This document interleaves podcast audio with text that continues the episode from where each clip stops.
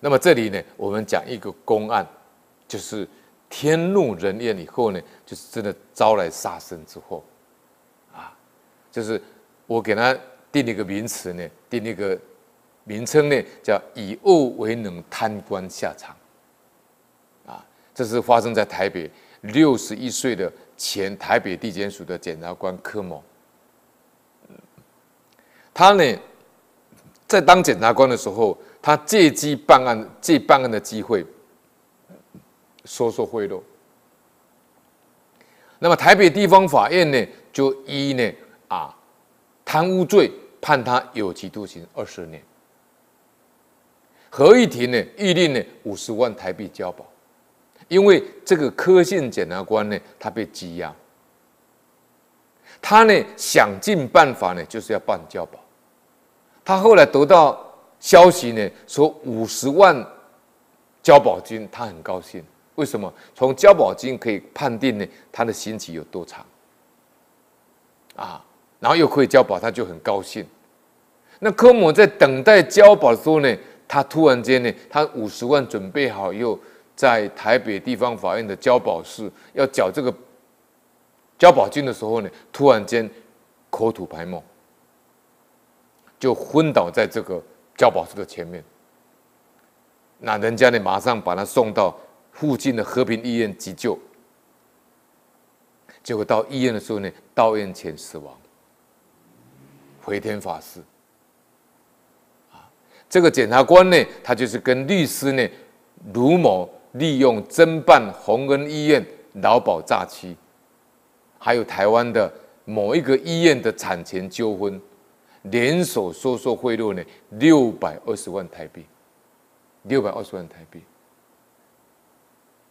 所以呢，这个柯某他知道他50万交保，他很高兴，且没有想到却死在交保室。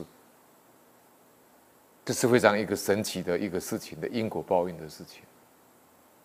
那据新闻报道说呢，这个柯某他体力非常好，他曾经是马拉松赛跑的高手。那照理讲，他身体体力应该不错啊，才61岁而已啊。而且呢，他女人缘不错，所以我们后面会讨论到啊。他说这些贪官的人呢，一来好杀，二来好钱，三来好女色，啊，输酒、输淫、输杀，还有贪财，这4个东西。就是贪官的人一般都怎么样？第一个爱喝酒，输酒就是爱喝酒；第二个输淫好女色；第三个输杀，现在当然不能随便杀人了，但是呢，你随便判人家生、判人家死，这也是输杀。第4个呢，贪财，这是贪官的一个古代的这个圣贤跟我们讲啊，贪官大概有这4个特点。那这个柯姓检察官呢，这里面他就好色，其中就有一个了。啊，你人缘不错啊，担任检察官的时候呢，曾与多名女子来往，还包养酒店小姐。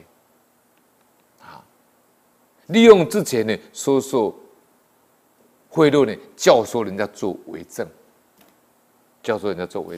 啊，就是这里面这一段我们讲的，你让人家呢，不知有华然，他颠倒，不知道有法律存在，然后让民众呢出死入生，民无所措所足啊，那就招出天怒人怨了。所以这个《左传》里面讲呢，多行不义必自毙。庄子也说呢，为不善于显明之中，人得而知之。你做不好的事情，啊，大家可以看得到了，法律可以制裁，最后给你重判，就是人得而知之。